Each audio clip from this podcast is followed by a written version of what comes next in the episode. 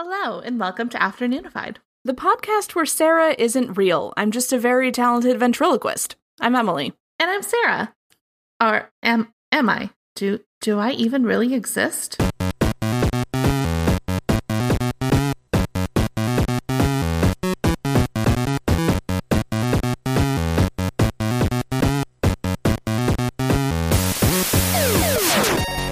It's nice to not be talking about France in the seven, 1700s.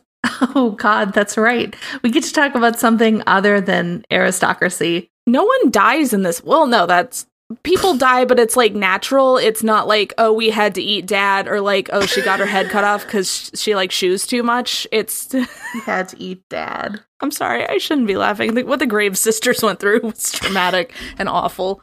Um, today we are going to discuss something that we've talked about before. I don't know if you remember back in the day when the best place to record the podcast was in the bathtub in my studio apartment. I remember those days. I, I never actually had to record with you there, but I remember being a Yes. listener during those days. It was during the the Poltergeist episode when I briefly touched upon the story of Gef the talking mongoose. A story that I think I read in like just like a little blurb in some book I had when I was maybe eight or nine, and it scared me. I Weird. don't know why. It just really upset me for some reason. um I mean, when I first heard about it, it was the episode of Thinking Sideways that they did uh, f- forever and a day ago. oh yes, a great classic I miss them. too. So basically, Gef deserves more, and I'm going to give Gef more. Um, we're also not we. I. I'm not going to speak for you. I am not going to make a big show of debunking Gef because this is supposed to be fun. I I will do my best not to ruin the fun. We will talk about some possibilities, but I'm not going to have a big section where it's like, here's why Gef isn't real. I will say, just being me, I definitely don't believe Gef was real. Let's, I guess, oh no, I'm going to cite my sources. Oh, yeah, do that. this time. So my sources are a medium.com article called The Bizarre Case of Gef the Talking Mongoose, a mental floss article called The Strange Story of Gef the Talking Mongoose, a BBC article called The Mongoose Case, Wikipedia, um, an article from a website called The Conversation called Eight Things You Need to Know About Poltergeist just in time for Halloween, Lovely.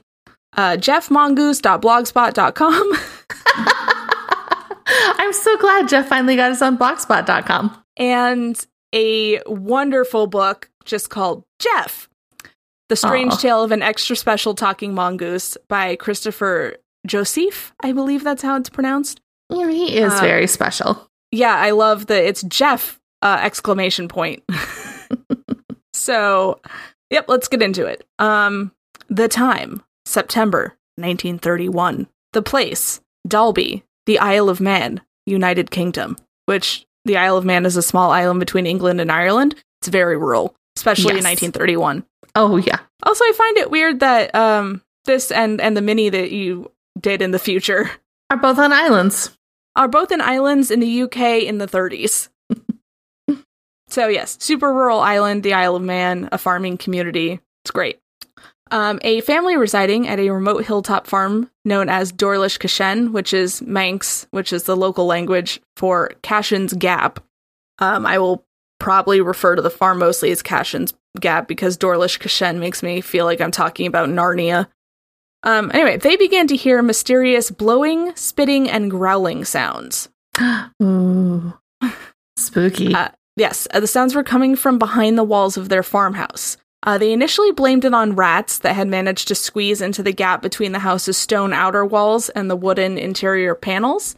Um, but the Irvings, the family, eventually realized that they had way bigger issues than a couple of rats.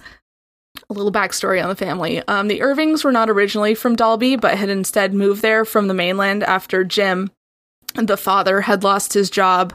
I believe I've heard he was a traveling salesman, but I've also heard that he worked for a pipe organ company, which leads me to come to the conclusion that he was a traveling pipe organ salesman. I I choose to believe this as well. I know times were tough in the Great Depression for traveling pipe organ salesmen. Yeah, the First World War kind of took a, a big toll on the uh, the pipe organ industry, so he lost his job in the big city. Also, that's got to be a rough adjustment, like moving to a very remote island because you're too poor. Oh, it comes up. So yeah, he decided to turn to farming, uh, and he was Oh, joined in the move That always works well. by his wife Margaret and their 13-year-old daughter Vora, which is spelled V O I R R E Y, but I am pretty sure it's pronounced Vora. Very creative with names back in those days. Yes. Uh, so this whole thing went about as well as any big city boy goes to the country story goes. Badly. The family struggled to make ends meet. They had no electricity, no phone, no radio. Their nearest neighbors lived over a mile away, and I imagine it was also pretty fucking boring. That yeah, that does not sound. I mean, I would love to go live on an island in the middle of nowhere and just not talk to people, but not in those circumstances. I'd want Wi Fi. Yes, that would be a require. So the strange noises persisted over the following days. Um, setting traps didn't seem to do anything, and in a moment of desperation, Jim growled like a dog at whatever it was in his walls. I mean, I guess if you're assuming it's an animal, and there's no reason to believe at this point that it isn't, uh, it's a better plan than nothing. To his surprise, it growled back. Oh no. Uh, so the creature turned out to be an allegedly talented mimic and possibly intelligent. Um, Jim would make various animal and bird sounds, and the creature would repeat them back. uh, soon, he only had to name an animal, and the creature would respond with the appropriate sound. The other, at, at other times, it made a gurgling sound like a baby attempting to speak, which is creepy. That I would not want to hear that coming from my walls. It's cute when it's coming from a baby, but uh, not not when there's not a baby. Uh, the Irvings took to calling the creature Jack and generally decided to leave it alone, um, as in not try to chase it away. Probably because it was a source of entertainment, and again, they were very Yeah. bored. What else is there to do? Uh, so, by way of an experiment, Vora asked the creature to repeat some nursery rhymes, and it did. The creature spoke in a voice that has been described as, quote, two octaves higher than a normal voice. And eventually, it gained the ability to speak freely. The creature introduced, introduced itself as Gef, G E F. I love the spelling of that name, by the way. Gef. Yes. Very uh, iconic, honestly. It claimed to be a quote, extra clever mongoose born in Delhi, India in 1852, and it had been chased from the country by a man in a green turban accompanied by a hunchback. I don't have any more information on that, What an origin story. Wow. right? I love it. Though the, the clarification that Gef was indeed a mongoose came a little later in his residence. Um, initially, he would reply with, quote, I am the ghost of a weasel and I will haunt you with weird noises and clanking chains. Iconic. There's going to be a lot of Gef quotes in here. Gef is hilarious. I love Gef. Uh, when someone asked, uh, that was his response when someone asked him what he was. Uh, it's thought that his change of identity came around the time when someone said that the quote pig faced creature described in a newspaper article about Gef sounded more like a mongoose. I, I don't see the connection between pig faced creatures and mongoose.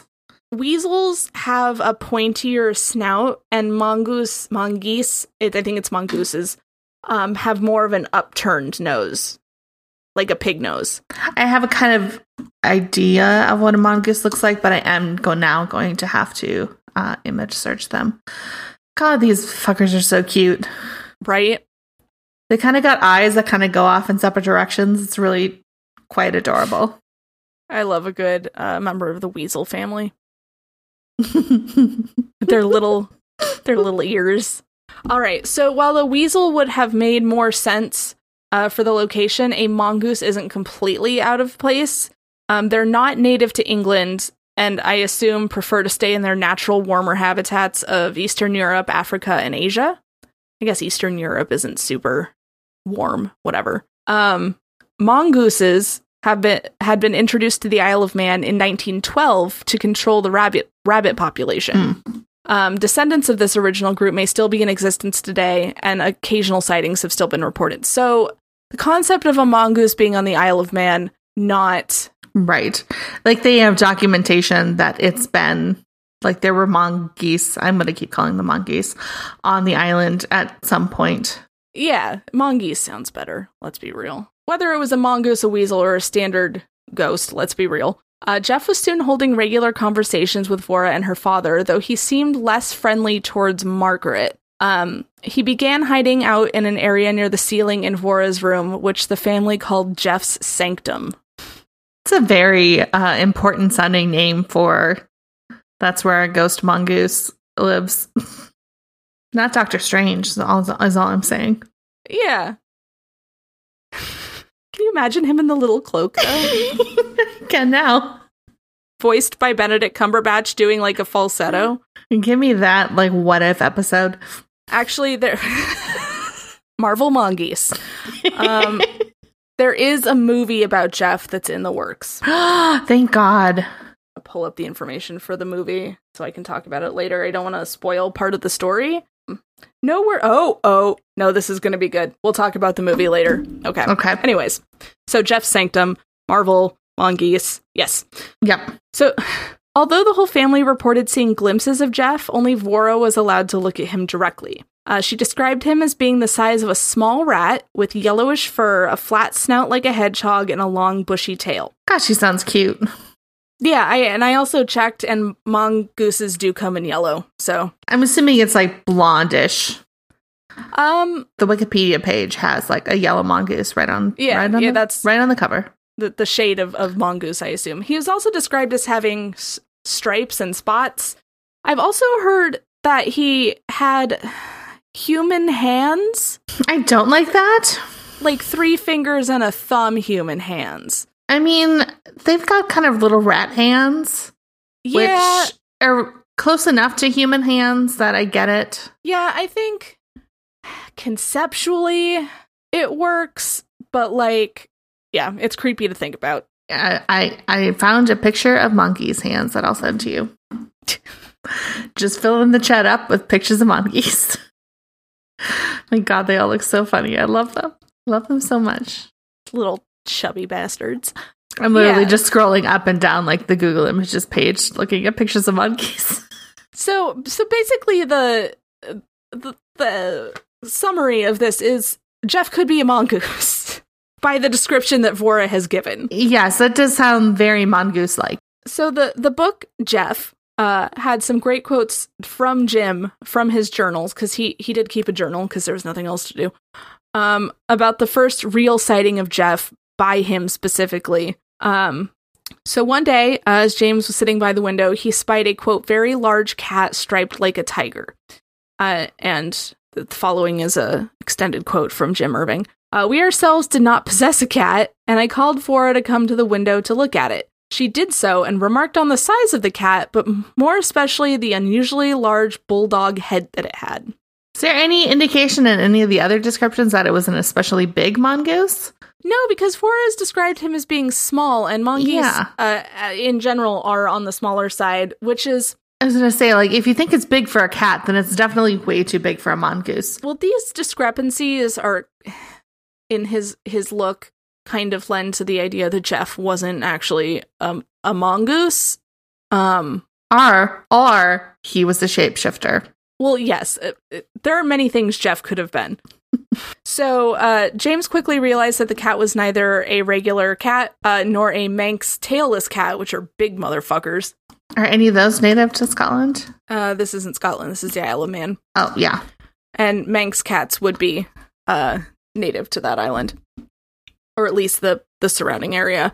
So he, Jim grabbed a shotgun and went outside, intending to chase it away because they kept sheep. So you know, big big bitches probably not a good idea. I was like, that's really unnecessary. What's it doing? But Yeah. yeah, I guess if you got sheep, sheep are so dumb. I cannot tell you how many sheep I snuck up behind in my fucking Toyota Corolla that just like would not get out of the road. I'm just like, no, this is where I walk. You can go around me. Thank you. Maybe they're not dumb. Maybe they're just confident. I mean, you could say that about a lot of dumb people. That's true. They aren't. They they can be inclusive of each other. Uh, so James uh, lost the uh, animal during the pursuit, um, but he said of it, "quote The cat was a little ahead of me, but easily within range, and it turned through an open gateway into a grass field. I was there a few seconds behind and fully expected to see the cat, but no cat could be seen. Looked as I like. The field was level, and there was not a bush or any roughness where he could have hidden, and the hedges were all earth or sod hedges." as they're called here. I detailed my experiences to my wife on her return that night. When Gef called out, It was me you saw, Jim. so, while Gef never hurt the family, he was also kind of a little shit. On Gef was actually a big shit, but on one occasion, Margaret found herself being pelted with stones as she walked home. She called out, Is that you, Gef? To which he replied, Yes, Maggie, the witch woman, the Zulu woman, the Honolulu woman. Jesus. Gef also delighted in throwing pebbles and sand up at the windows from outside, sometimes late into the night. Towards the beginning of Gef's stay on the farm, his presence started to wear on the family, because, you know, Yeah. talk. You know, you're I- not used to it. Which caused them to put a piece of bread sprinkled with poison up in Gef's sanctum. He reacted by screaming for a solid 20 minutes Sorry, that's actually really funny. and then, uh, just wait, and then proceeded to amuse himself by sighing and groaning loudly for 30 minutes without pausing before confessing, quote, I did it for the devilment. God bless Gef. a, com- a comedian at heart. That's true, true humor. it's be annoying for an hour straight. just cuz. I feel like I should have a Gef voice, but it is two octaves higher than a normal voice, and I don't know if I can hit that. Just uh, go, to go do some, you know, sound editing magic to it when you go back through. The only voice I can do other than my perfect Midwestern accent is uh is Stitch, which I don't think is going to work here. Oh, I think Stitch would be perfect. I don't know if I've done this on the podcast before. Hold on. I, I don't think I've ever heard you. All right. I'll do it for the devilment. That's a very good Stitch, but it's also incomprehensible. Yeah, I can also do Gollum, but it kills my throat. oh no, don't do that to yourself. There's a f- very fine line between Stitch and Gollum. The attempt on Gef's life did make him a little aggro for a while. Fair enough. Fair enough. Yep. Um, he put up a little bit of an attitude and started doing more standard poltergeist stuff, and Vora was um, apparently a little afraid of him. James said in an interview, quote, on account of Gef's menacing attitude, threats, and stone throwing, we decided for safety's sake to remove Vora's bed into our room and proceeded to do so. While dismantling the bedstead, Gef, who was behind the wainscot, which I is part of a wall, I think, um, Gef screamed, stormed, and threatened what he would do to us. His voice was absolutely full of malice, hatred, and spleen, and he was striking the wainscot with his fist in the greatest violence. When the removal had been completed, in a high pitched voice, fairly trembling with rage, he screamed out, I'll follow her wherever you move her. Oh, that's not great. According to Jim, barricading the bedroom door with chairs and boxes only infuriated Gef further. Quote, Soon we saw the top of the door bulging as though some terrific force were thrusting against it, but the door held. Then Gef's queer high voice said, I'm coming in. A few seconds later, a heavy pot of ointment kept in the room crashed against the bedstead. Yeah, this would uh this would freak me out a little bit. I I have to say. It's it's your standard poltergeist stuff. Yeah. Eventually, Gef promised to be less of a shit and soon I became guess. a member of the family. Aw. During the day, he would roam the island, riding on the back of axles and buses, back axles of buses and cars. And in As the you do. evening, he, he would return home to share news and gossip that he had picked up on his travels. I love this. That's so useful. Uh, sometimes he would even read out items from the local newspapers. Uh, he once suddenly flew into a rage when he thought Jim was being too slow opening the morning paper and yelled, Read it out, you fat headed gnome. I love it. As previously stated, Gef was a little shit uh, and loved to talk, occasionally being very rude, saying things like, quote, I have been to nicer homes than this. Carpets, piano, satin covers on polished tables. I'm going back there. Ha ha.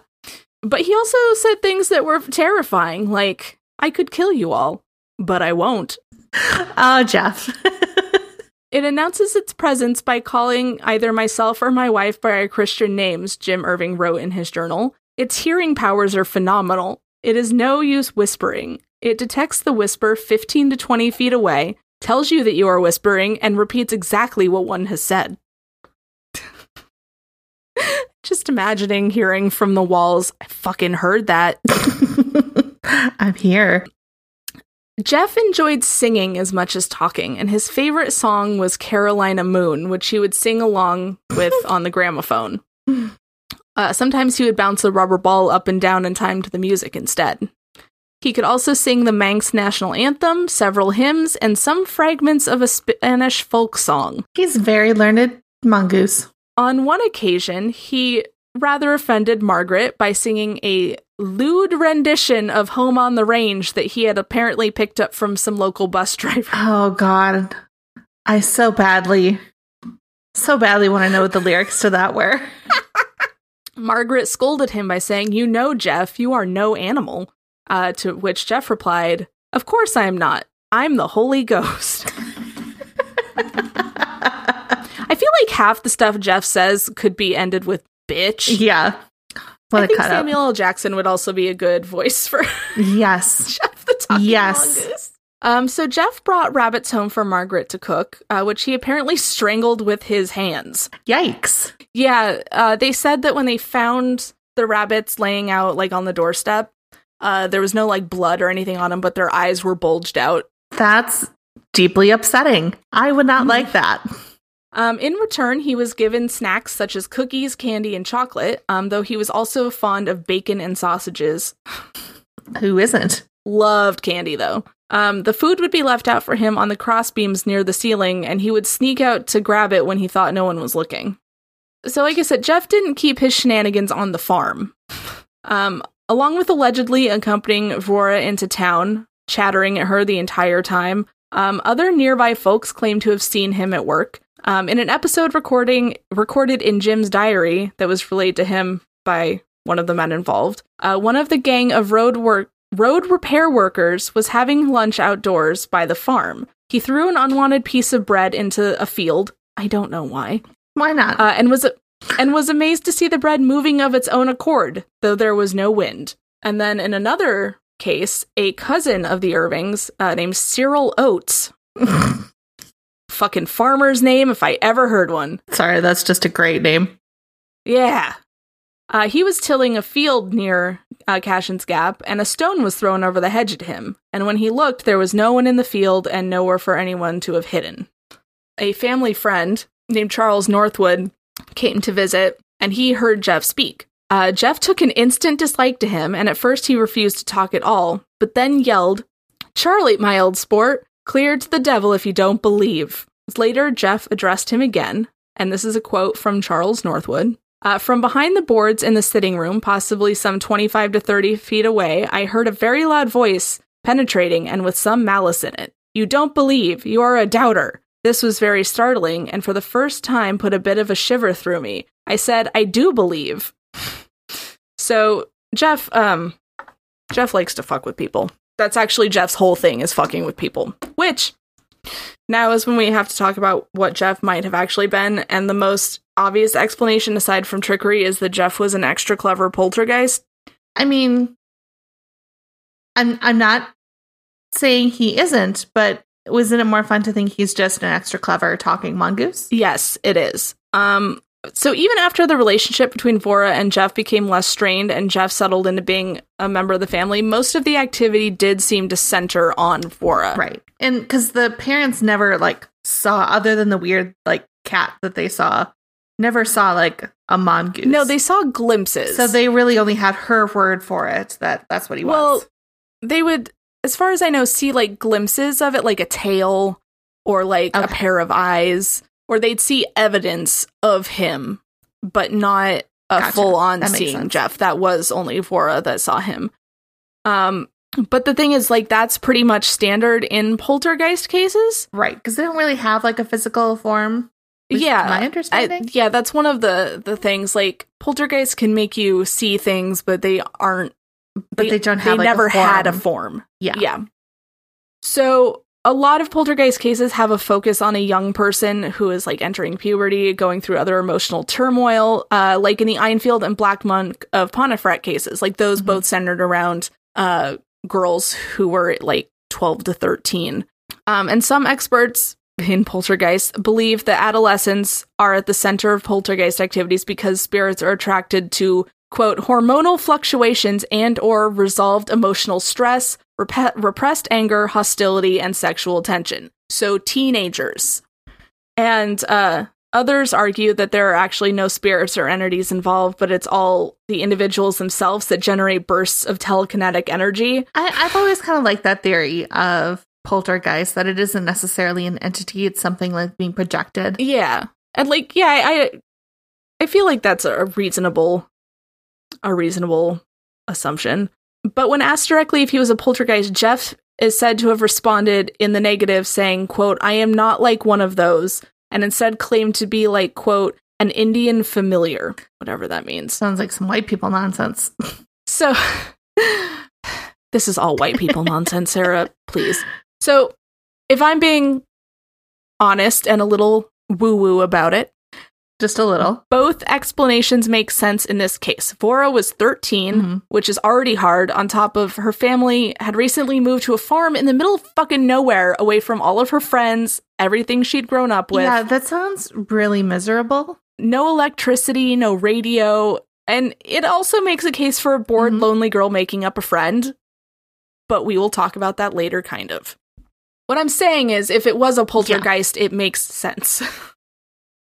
As you can guess, word about Gef eventually got out on the island, um, mostly because of Jim. He liked to talk about it. Um, as far Yeah, as I I, know, that. Vora and Margaret weren't big on discussing Gef with other people. Uh, the local Especially when you're the one that's going to get blamed for being crazy about it.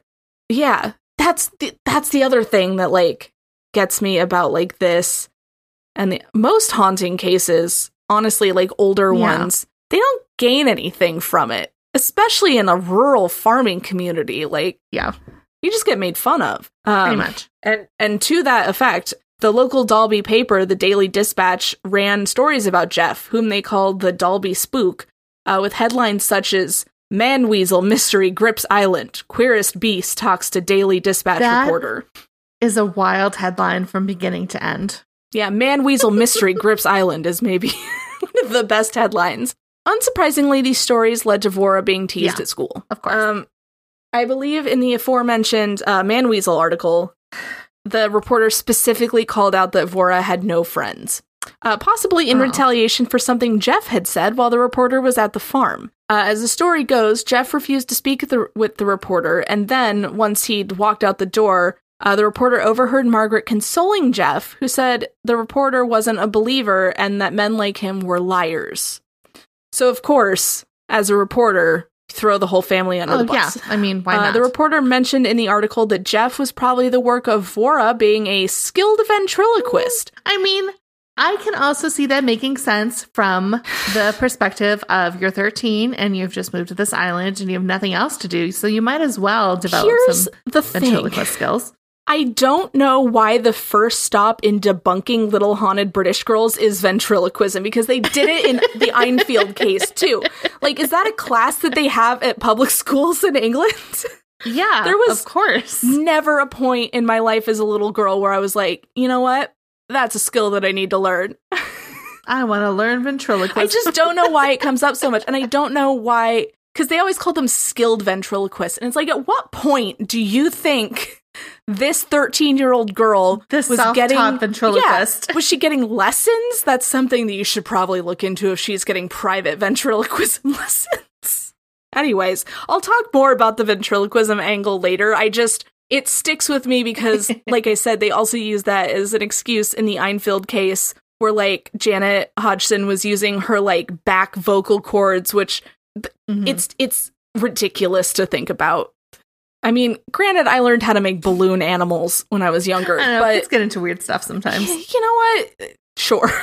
it's a weird accusation. Um, so before too long, word about Gef had spread to the mainland because in the early 1930s there wasn't anything else to talk about. No, there was Not not. like no one gaining power in Germany that would eventually cause problems for the entire continent of Europe. Yeah, but that sounds boring It is. compared to talking mongoose. It's true. I would much rather read about Gef the Talking Mongoose than Hitler. Them's just the facts. So the the word getting out on the mainland prompted Looky Loos to flood the island in hopes of getting a glimpse of Gef. The attention came at a price for the Irvings, as the constant stream of tourists annoyed their neighbors and actually ended up costing the family money due to property damage from visitors. Yeah, I'm sure no one's happy about that. No. Uh, the story did attract more refined and professional folks. Like Arthur Conan Doyle. Um, I'm just waiting for him to pop up. It seems like he would be definitely into this shit. he would, but he doesn't pop up. Maybe he heard about it, but he didn't come investigate it.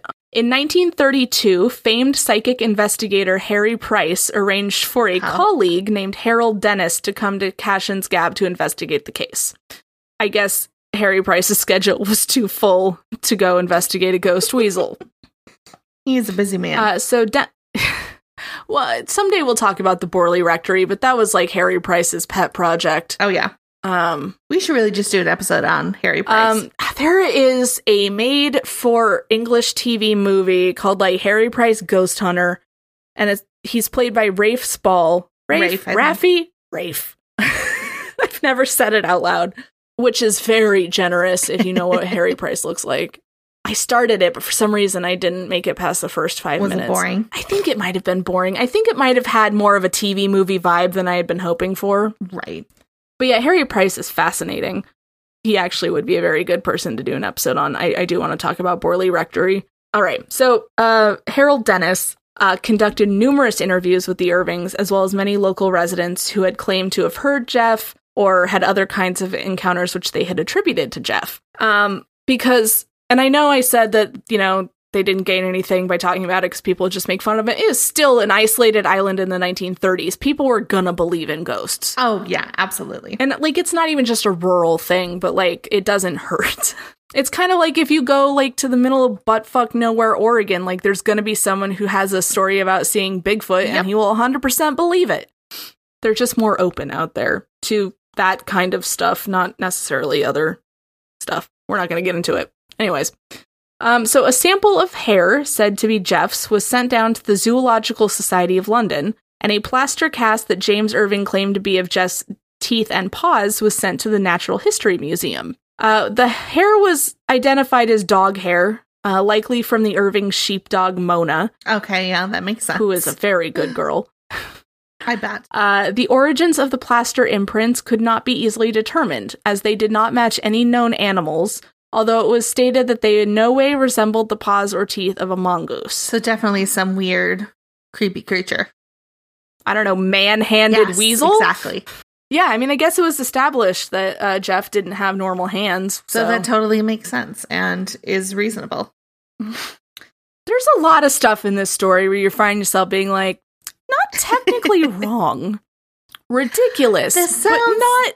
Weird and silly, but I won't. De- but I can't debunk That's it. the whole thing with this story is that yes, it is weird and silly, but like just because something is silly doesn't mean it's not true. Remember when that what molasses factory exploded Yes. and like killed a bunch of people? That's Well, silly. except for the- death.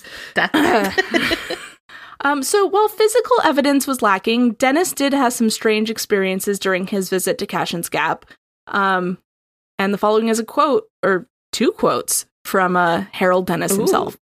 Uh, we sat and talked until just about 11:45, and as nothing had taken place, I suggested making my way back to Glen Maye, which I assume is where he was staying. Uh, just as I had shut the door of the house, we heard a very shrill voice from inside scream out, "Go away! Who is that man?" Mr. Irving gripped my arm and said, "That's it." if I was uh, Gef, I would be sick of people coming to bo- bother me as well. Uh, and then another quote Shrill, shrill screams accompanied by terrific knocking, loud bangs emanated from all parts of the house in quick succession, as if the perpetrator moved with lightning speed. The bangs appeared to come from the roof, Mr. and Mrs. Irving's room, over the kitchen, and on the staircase. The noise continued for about 15 minutes, culminating with tremendous bangs of if something had been thrown with great violence upstairs. So we went again to Vora's room and found that a heavy chair which Mrs. Irving had placed on the staircase covering had been flung from its place and fallen partly on the bed and partly on a chest of drawers. Vora, who was awake, said, Oh, it's only some more of Oh, Gef's yeah. tricks, but did not appear at all perturbed. This actually has a lot in common with the Enfield case. Mhm. Um, so this was apparently enough to get Harry Price out to the farm in person. Ah, finally, he has some time. Um, yes. And he brought with him magazine editor and producer Richard Lambert. Uh, their findings were less interesting, with Gef refusing to speak to them due to Price's reputation for, quote from Gef, putting the kibosh on spirits. I love that Gef has a beef with Harry Price. In 1936, Price published the results of his investigation in a book called The Haunting of Cashen's Gap, A Modern Miracle. Miracle big in quotation marks. Uh, oh, a modern Mhm. miracle investigated. Sorry. Uh, it was a thin book, more of a novella, uh, that he co authored with Lambert. Um, and although Price did not explicitly accuse the Irvings of perpetrating a hoax, neither did he validate their claims. In 1937, uh, this is a fun, like, little sidebar. Uh, in 1937, Richard Lambert brought an action for slander against Sir Cecil Levita after Levita suggested to a friend that Lambert was unfit to be on the board of British Fil- board of the British Film Institute. Uh, Levita said that Lambert was quote off his head because he had believed in the talking mongoose. I love all the drama. That's just that one little mongoose can cause. The press dubbed the case the mongoose case, and Lambert did win uh, quite a large amount in damages. And he was reinstated to the. British Film Institute board. Um, so as far as evidence goes, photos allegedly depicting Gef are kept in the University of London's Harry Price archives, which I would love to see. Me too. I'm I'm guessing they're not online, but I'm gonna Google them anyway. Yeah, they are. Oh, they are.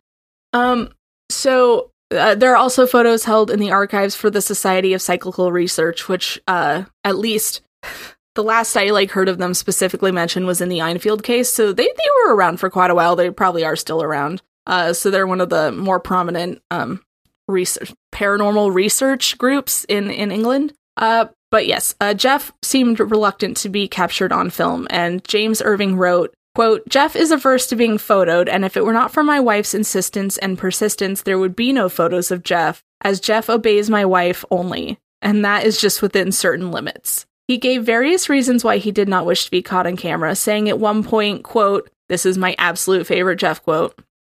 I am a freak. I have hands and I have feet, and if you saw me, you'd faint. You'd be petrified, mummified, turned into stone, or a pillar of salt. He has such a way with words.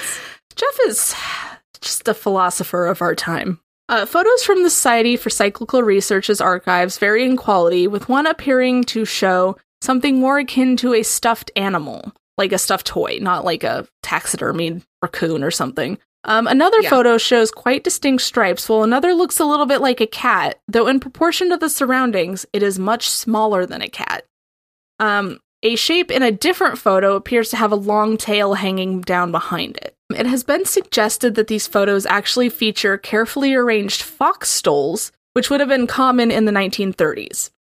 And Nandor Fodor, a psycho a psychoanalyst What a name. what what Star Wars movie is he from? It's not the first time I'd heard the name Nandor, but I had a very clear image of what a Nandor looked like in my head, and this man ain't it. the discrepancy between Nandors that I know of is uh large. How do you know more than one Nandor? Uh there's Nandor the Relentless from Oh, What We. Do in the Shadows, and then there's Nandor Fodor, psychoanalyst Lovely. and paranormal investigator. yeah, Um, I, I I did have to Google him, and he is not what you would expect a Nandor Fodor. photo. Wow, Nandor Fodor to look he's like. not ugly, but like anyway, so so Nandor, um he stayed with the Irvings for a week, kind of towards the end of, of Gef's reign. Um and he secretly went through all the drawers in the house while the Irvings were out, but failed to find any stoles, which is okay. it's not surprising because the Irvings didn't really have even stuffed toy money, let alone fox fur stole money. Yeah, and that's a big investment to spend to improve your story about a talking mongoose. Yeah, I mean, it is possible that they might have fashioned something from rabbit skins because Vora hunted them in her spare time, and and Gef reportedly brought them as gifts. Um, because there was a lot of rabbits on the island, and you can sell rabbits, Mhm. so it was a good good source of uh income. Anyway, um, after concluding his week with the family, Nandor Fodor was a little more open to Gef than Harry Price was. Initially, he stated, quote, all of the prob- probabilities are against it, but all the evidence is for it. He showed himself as an animal. He had himself photographed as an animal. He has the abnormal hearing, eyesight, and suspiciousness of an animal. Remarkable animals are known to have existed before Gef. The Elberfeld horses could extract cube roots and communicate thoughts by striking in code with their hooves. Dogs have been taught to read and spell. Birds can speak the human tongue, but never has there been an animal as remarkable as Gef. I love how he cites parrots. you know the concept of parrots. um, continuing the quote Do I believe in him? I have examined the evidence. I have tried all the possible solutions I could think of. None of them answers the case. All the evidence is in favor of Gef's being a talking animal. I have not seen him. He will not talk to me. He claimed to be an animal, and I cannot disprove that claim. You know, it's nice to see some support from some. Yeah. At least someone is in Gef's corner, you know? And it's good. It's good to have Nandor Fodor in your corner. um, by 1952, Fodor had reconsidered his view, but not in the way that you'd think. Oh, God. While he still considered Gef an animal, he now considered him an animal who had become physically possessed by a quote, split off part of Jim Irving's personality. That. That is just a little Woo woo no. for you? Yeah. Yeah, that gets just a little too off the wall. Um, well, here's another quote. I'll suspend disbelief for a talking mongoose, but that's just wild. Um, the following is his a quote from Fodor on the subject. Um, as I look back as a psychologist on my memories of Irving, one fact stands out which my story does not reveal. He was a man who failed in life and whose many passions were too strong to bear this failure with resignation.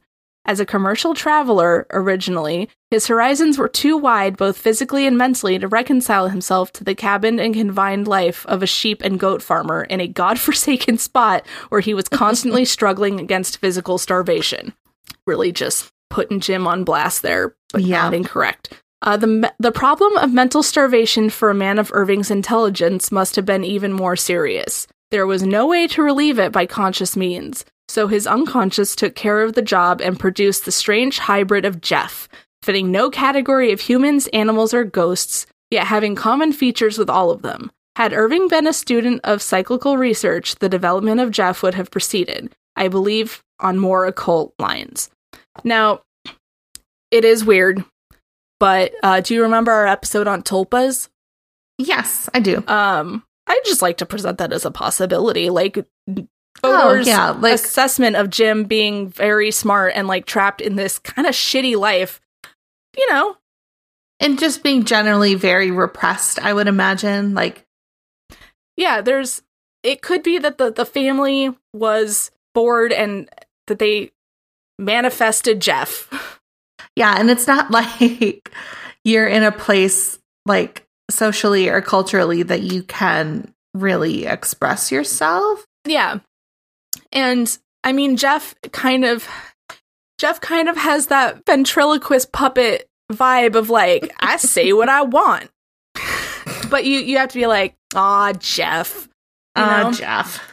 So, I mean, I don't I don't think I necessarily agree with with Nandor Fodor like 100%, but like Yeah, that wouldn't be my preferred theory, but like I I see his logic. yeah, s- stuff makes sense even if it doesn't feel like it should. So, around the end of the 1930s, uh, Gef's visitations became less frequent, and Margaret and Vora eventually left the farmhouse in 1945 following James Irving's death. Um, he was sick. It was the 30s. Oh. What are you going to do? Yeah. Uh, the following year, the new owner, um, it says here actor, but I Googled it and there was a famous motorcycle racer by the same name who lived on the Isle of Man. So I don't know what his profession was. A man of many talents. yes. A man named Leslie Graham uh, bought the farm and claimed to have shot Gef. oh, But pictures of the dead animal showed it to be large, black, and white. And upon seeing the pictures, Vora Irving was adamant that the thing that Graham had shot was not Gef. Well, that's good. I also don't like him just shooting random animals either, but I guess. Yeah, apparently Leslie Graham was an asshole, but Sounds like it. Um, so eventually, Leslie Graham left Cashen's Gap as well, and the farmhouse was demolished. Gef left no forwarding address. Gef, I'm sure, is traveling the world. I have heard a theory that Gef was kind of like poking through from an alternate dimension or the astral plane, and that as he stopped visiting the Irvings more and more, that was just him kind of going back to where he belonged. Kind of like um uh the clown that you hate. The, The- Sandown clown? The Sandown clown. Like kind of like that. Like it might have just been he was misplaced from a different dimension. yes, that's a reasonable explanation for the Sandown clown. We're not going to get into it. um, it is mentioned that when uh, Jim was sick and and near death, that uh, his family reported hearing uh, the little scritches of feet and something walking around in the beams. So uh, they thought that Gef might have come to say goodbye. Oh, Yeah. now I'm just sad. Well, in 1970, 40 years after this all started, journalist Walter McGraw interviewed Vora for Fate magazine. Um, this is the first interview that she had given, uh, pretty much since the the Gef business ended. Uh, and she still maintained that Gef had not been a hoax, but she didn't remember her time with him fondly. Hmm. She said, "I was shy. I still am, and uh, Gef made me meet people that I didn't want to meet." Then they said I was mental or a ventriloquist. And believe me, if I was that good, I would jolly well be making money from it by now. I like her.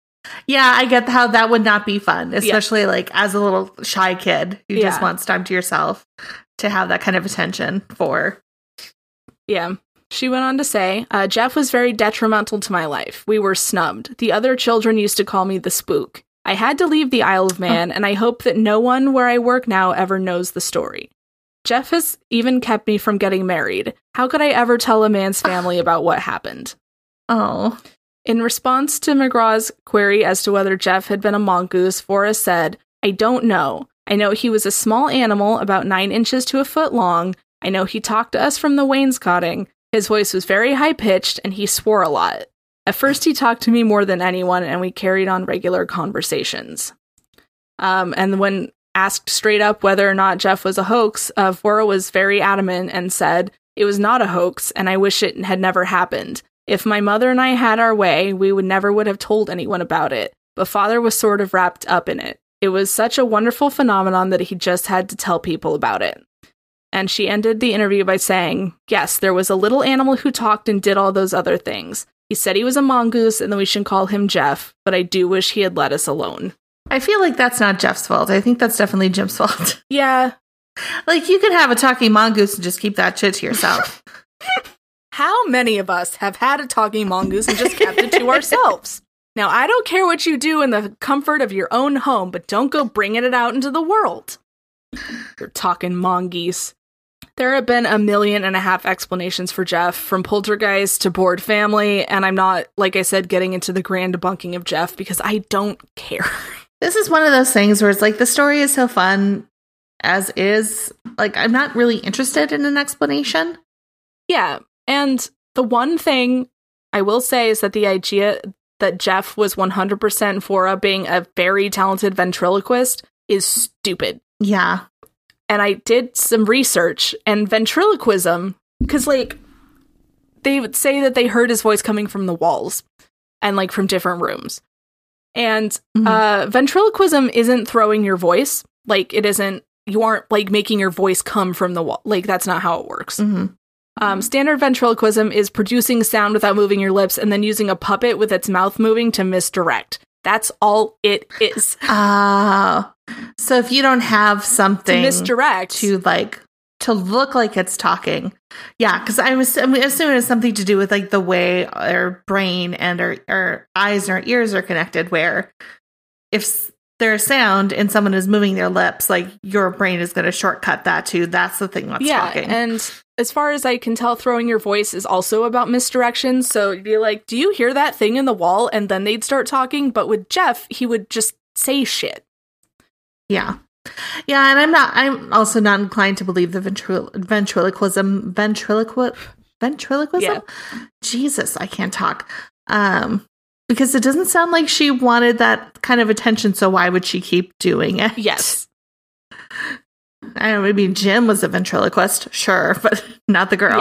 Yeah. Yeah, th- I mean, pinning this on her is is insane. Um, I think the Mhm. idea is more like, oh, a silly bored girl would do this, which again, Yeah. just like in the Enfield case, when like the entire family was, you know, being attacked nightly by a ghost. Like, I don't think a girl would make like there's a stopping point.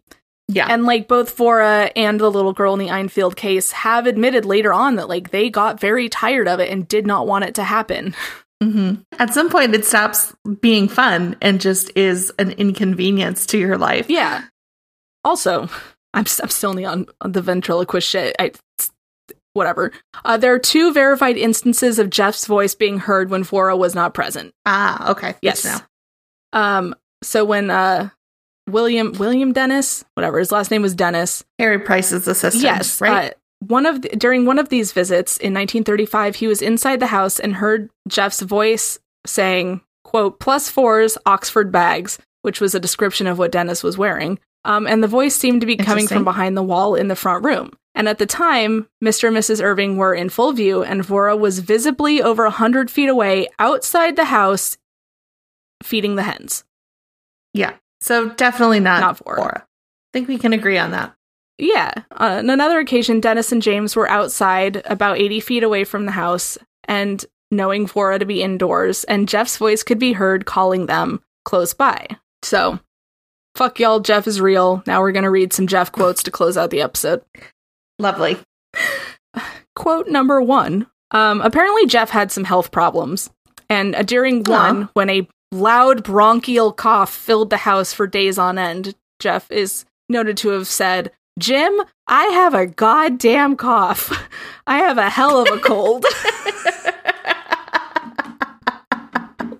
I don't know why that's so funny. Why that just so tickles me. Uh, and then another instance, upon being told by Jim, we are going to have a dictaphone record your voice, Gef said, Who's we? Is it that spook man, Harry Price? Why, I won't speak into it. I'll go and smash his windows. I'll drop a brick on him as he lies in bed. Me at the age of 83? It's ah, just the who the fuck is we, Jim? I'm here for the beef between Gef and Harry Price. Oh yeah, I'll talk about the movie in a second. It's, it's great.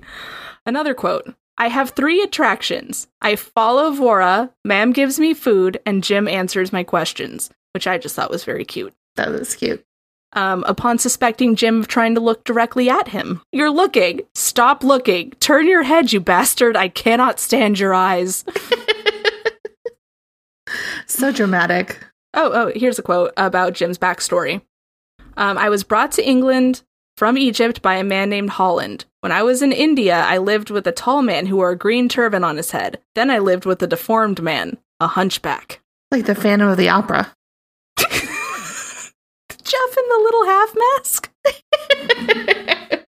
um, after being asked where he would go when he died, to hell, the land of mist. Duh. Which, not to bring up the Enfield case again, but poltergeists that during, like, in England in this time period had dope ass responses. Because what was the, wow, what was the one that the Enfield poltergeist said? Why he didn't move on? He's like, I'm not a heaven man, Ooh. which is scarier than, Yeah. than Gef's thing, but like, pretty fucking metal. Um, and then finally, our new t shirt design. oh, great. Avalon, if you could draw us a mongoose with man hands. And the quote, Please don't draw him with man hands. and the quote, if you knew what I know, you'd know a hell of a lot. I love that. I love that so much. Uh, and that is Gef the Talking Mongoose, the very real Darby spook, Dalby spook. Sorry. I'm so excited that I got to download all of that information out of my brain. Uh, I've, I've known a lot about Gef for a long time. I I am more in love with Gef than ever. What a cut up. he's not so scary. So in in the film, the casting for the film is amazing. Um, Dr. Harry Price will be played. Uh, first, the the movie is called Nandor Fodor and the Talking Mongoose, Brilliant. um, and it is directed by a man who has not done anything else that I've seen. So never mind. Harry Price will be played by Christopher Lloyd. Brilliant. Nandor Fodor will be played by Simon Pegg. Love it. Love it. Uh, Harry Houdini's gonna be in it. Of course. Uh, yeah, he was big into that shit. I didn't come across his name at any point during my research, but He, know. Yeah, he liked to go around debunking things. yeah, that was kind of his thing. But more importantly, Gef will be voiced by Neil Gaiman. Inspired. It's, it's beautiful. I'm, I'm when is very this movie excited. coming out? Production status completed. Ooh, soon. Trivia. There's one piece of trivia. Is that Nandor Fodor is the greatest name ever? No, Christopher Lloyd and Simon Pegg have both appeared in the Star Trek film series. Oh, well, It's like the most boring kind that's not trivia. you That's can- just looking at IMDb. yeah. There's uh, no word on when this is going to be released, but Well, I hope it's very soon because let it be known I will be waiting outside the theater for the Yes. midnight showing. for sure. But yeah, do you have any thoughts on Gef? Um, I love him. yeah, I think it's more fun to just to just accept that Gef was a thing Yeah. and not try to think too hard about cuz like either it's a poltergeist, which is fun, a tulpa, which is weird, but like fine. He's just like he's got a personality.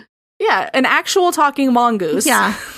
I love I love a paranormal entity that has a personality. Yeah. Or, you know, he was made up by Jim Irving, but still just the lore and the quotes associated with Just with the Gef. world building around Gef, perfect. So, like, Jim Irving put in some great work if this is all just Yeah. made up. Uh, granted, he kind of ruined his daughters and wives' lives, but I mean, that's that's meant for you. that's show business. You think Steven Spielberg's family loves it? they do. They probably do. You think Jim Henson got along with his family? No.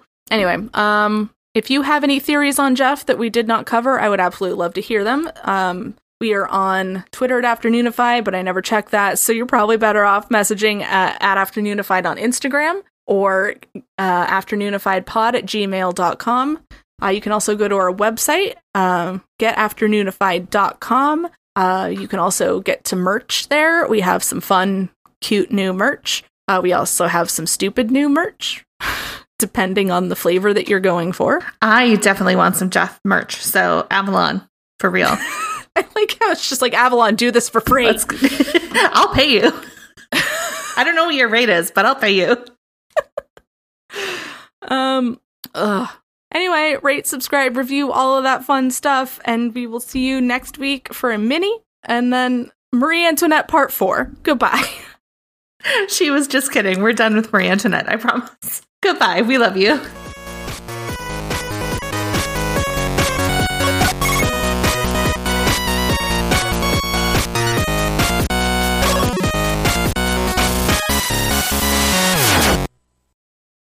For more podcasts like the one you just listened to, go to SoBelowMedia.com. This, this is as above, so below.